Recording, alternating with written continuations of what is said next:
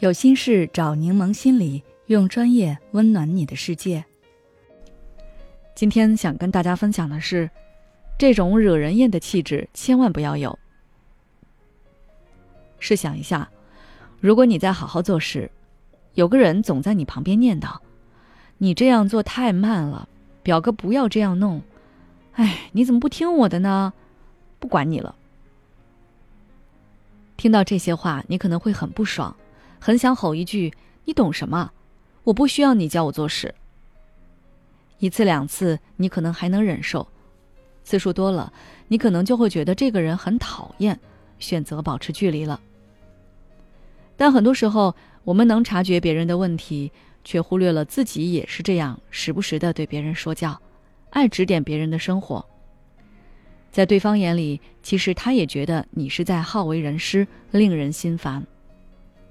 表面上看，我们这样做是在纠正别人的错误，听起来是为了对方好，但实际上，我们的本质还是为了满足自己的需求。首先，对别人指手画脚，某种程度上可以提升我们的自我价值感。也许你在人群当中始终是不起眼的角色，不被人惦记，不被人记起，自我价值感比较低。越是这样。你就越是希望获得别人的认可。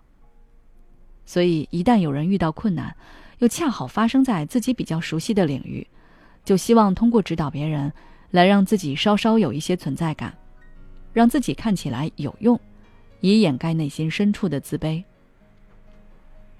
其次，提意见能给自己带来一种控制欲的满足感。如果自己提的建议能改变别人的想法和决策，那就更好了。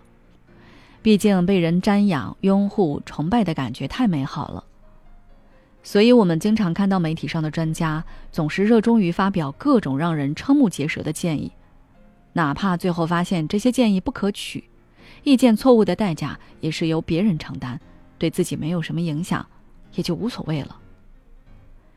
如果你不想惹人厌，那就要避免自己好为人师。这里我给你几个建议。第一，意识到自己的行为模式，并多加思考。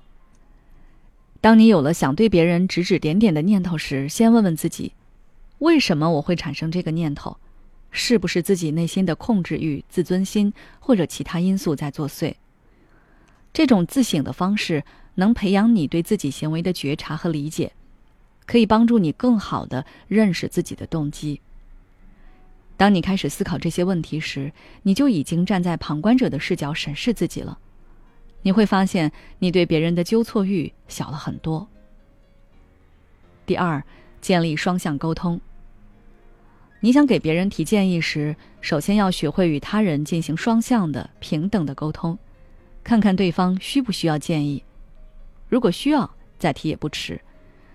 倘若别人只是单纯的想吐槽发泄一下，你就不要说你应该这样，应该那样了，你就陪着对方就可以。第三，抛弃老师的角色，多支持。为什么我们总是反感别人指指点点？很多时候是因为我们觉得对方根本不是发自内心的帮自己，而是以一种居高临下的态度要求我们，满足他自己的控制欲。所以，如果想避免产生不必要的误会，真诚的给别人提建议，不妨扮演一个合作伙伴的角色，用鼓励和支持的方式和对方合作，共同解决问题，达成目标。比如最近，你和同事接到了一个大项目，你在这方面经验比同事丰富。如果你总是像对方领导一样要求对方怎么怎么做，对方可能会反感。但如果你和对方说，我之前操作过几个类似的项目，在这方面有些经验。我总结了有这几点需要注意，或许对我们这个项目有些帮助。我发给你看看，这会让对方觉得你们是在同一个战队，在并肩作战，对方就很容易接受你的建议，甚至感激你。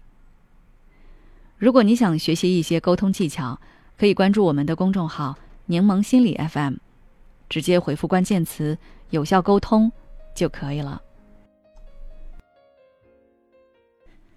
孤独、焦虑、不被理解、没有支持，有时候真正让我们痛苦的不是实际问题，而是这些情绪和心结。柠檬心理愿做你的避风港。我们的心理救援队每位咨询师都拥有二十年以上的咨询经验。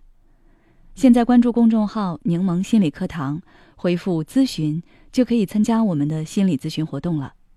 要相信你的生活可以变得更好。